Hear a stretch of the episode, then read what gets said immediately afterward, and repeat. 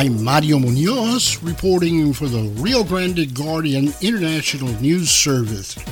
This is a follow up podcast. On a previous podcast, I talked about our Director of Event Initiatives with the Rio Grande Guardian, and you're going to be hearing more from us because we're going to be posting more events of the kind we're going to discuss today.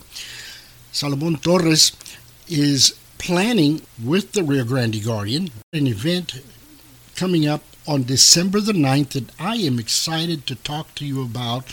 What's it titled? It's titled To Conquer, to Defend, an event to commemorate the 175th anniversary of the U.S. Mexico War of 1846 1848. It's going to be in Port Isabel December the 9th. Why Port Isabel? Port Isabel was selected for this conference because it was the location selected by the U.S. government through President Polk directly from the White House to order General Zachary Taylor to set up a base of operations in what was then South uh, Texas or South disputed, newly annexed Texas. And the plan was to prepare a base of operations to either defend uh, this new U.S. territory called Texas or to conquer, uh, which is to conquer territories that were part of the strategic plan by the United States if hostilities were commenced by the Mexican country.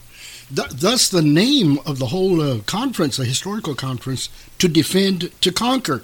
I saw that name and I said, What is this about? Now it's getting interesting. Why should I take my kids my family, to go see an event commemorating something that happened 175 years ago. Kids today, they don't have a background in how this country came out came about to be the way it is, meaning geographically, why is it shaped the way it is? Uh, why are there so many Mexican Americans and other Hispanics in this area versus other parts of the country? Uh, why are the why is the history of relations between the U.S. and Mexico so rocky over the years? And for kids, why um, why are people down here uh, so adamant about being patriotic for one country or the other? If they study this history, it will give them an insight into what is the background. There's always a background into people's attitudes toward another country or another people. And this country or this history will give them just that a framework from which to understand how two countries evolved uh, pretty much almost together as new nations. Solomon, when I was at the event on November the 2nd, where you were speaking to the North Harlingen Rotary Club, well, you, were giving historical um, his, historical events. You were recounting historical events. One of those events that stood uh, that I just, you know, I was amazed with was what happened in Bluetown. Where's Bluetown, south of La Feria, uh, where there's a big cannon out there and all. Uh, you were recounting what happened there. Tell me why Bluetown and that cannon is important. Well, Mario, you asked me why this event was picked in Port Isabel, and after the base of operations was set up by General Taylor for the U.S. Army, one of the first assignments was to take reconnaissance uh, trips up the river, of course, on the north side of the river. And on one of these reconnaissance outings by American troops, they were confronted by a large group of Mexican dragoons or Mexican cavalrymen that crossed the river in order to themselves do reconnaissance of what the American army was going to be doing as far as operations. At this location, which is directly south of La Feria on Military Highway, as you know, Highway 281 uh, is is uh, is from Brownsville up to through Hidalgo County along the river. Very historic highway. At this location, south of La Feria, very close to Bluetown, which is a unincorporated rural community there at the intersection of Military Highway and Highway 506. There was in that vicinity of that cannon, which was established there in the 1930s, by historical officials. Uh, it, it, marks the spot where this confrontation first happened at a ranch. Uh, the Mexicans surprised the Americans who were on patrol, and as a result of that conflict, uh, the Americans were routed in that conflict. Well, hold it, hold. The Americans were routed.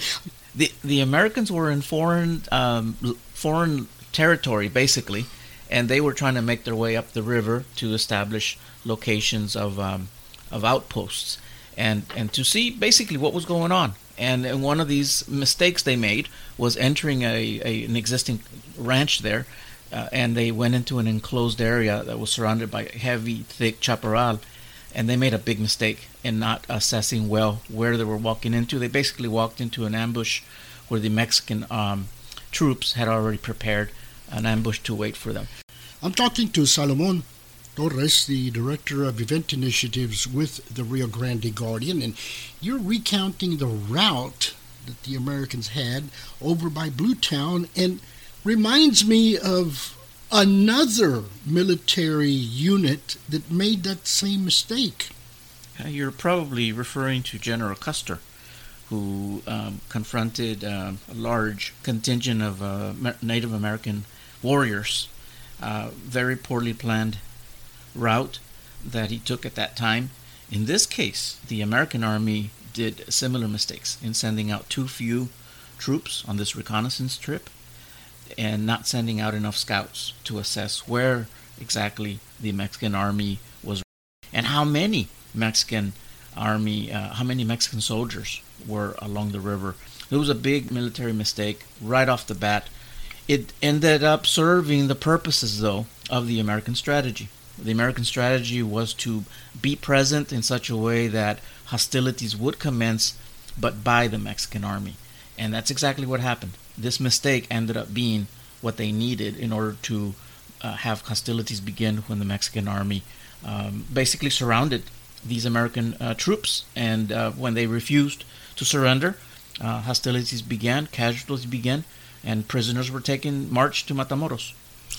And we're talking about a location just just south of, or I, we say south, but yes. uh, on, on the edge of uh, Highway 281, close to La Feria, Blue Town, where the big cannon. And the reason I'm bringing this up is because at the upcoming event called, again, give me the name of the event. To Conquer, to Defend. To Conquer to Defend, coming up December the 9th, hosted by the Rio Grande Guardian International News Service, you're going to learn important details just like that. I'm going to add one final interesting point that should be interesting for kids or for youth that are interested in history.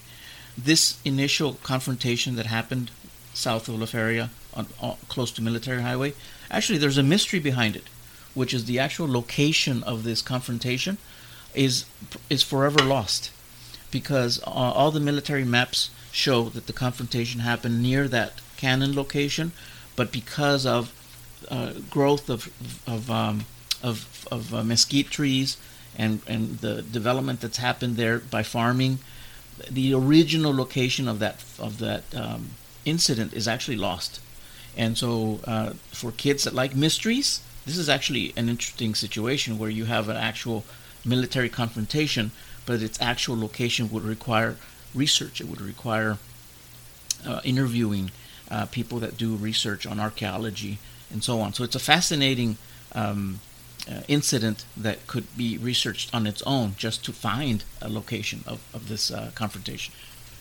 Rio Grande Valley history is fascinating. Uh, Rio Grande Valley history, the history of the Texas Mexico border, is unique in its own right compared to the rest of the United States. Folks, you're living here, you just moved over here, uh, you need to attend this historical conference.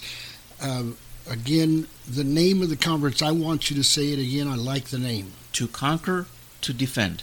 And the subtitle of the conference is It's a conference to commemorate the 175th anniversary of the U.S. Mexico War of 1846 1848. Now, who do you have lined up uh, as far as uh, there's going to be activities, right? Uh, uh, and it's going to be held in Port Isabel on December the 9th, but you, you have activities planned mm-hmm. and you have uh, scholarly lectures uh, planned also. Tell me. We really have a fantastic lineup of confirmed presenters for all morning through the lunch hour. let me go through them one by one and, and why they were invited. We have kicking off the conference uh, Manuel Hinojosa, who is a local historian, collector of uh, historical artifacts from battlefields in Mexico and the U.S. He himself has donated significant number of items to the Port Isabel Museum uh, of, the of the U.S.-Mexico War. He will be there to explain more about why Port Isabel was such a key point uh, at the launch of this war. We also will have from the University of Texas Rio Grande Valley History Department in Edinburg. We will have Dr. Irving Levinson, who himself wrote an excellent book on the U.S.-Mexico War with a specific focus on the role of guerrilla warfare that took place deep in Mexico in the latter part of the war and what role that played in expediting the end of the war. And that actually could have extended the war even further than 1848 if the treaty hadn't been negotiated uh, as quickly as it did. We also will have, for the Mexican perspective, Ingeniero Clemente Rendon de la Garza, who has been a long-time coronista or historian for the municipality of Matamoros. He has been a long time historian uh, for northern Mexico and for and for um, really the history of Mexico in general, especially for northern Mexico. He will give the Mexican perspective uh, on why wa- war was waged against Mexico at that time. And then lastly, the National Park Service is sending their chief of interpretation of history from the Palo Alto battlefield site. He will be our lunchtime speaker where he will describe what the battlefield sites offer in Brownsville, both at Palo Alto and at Resaca de la Palma.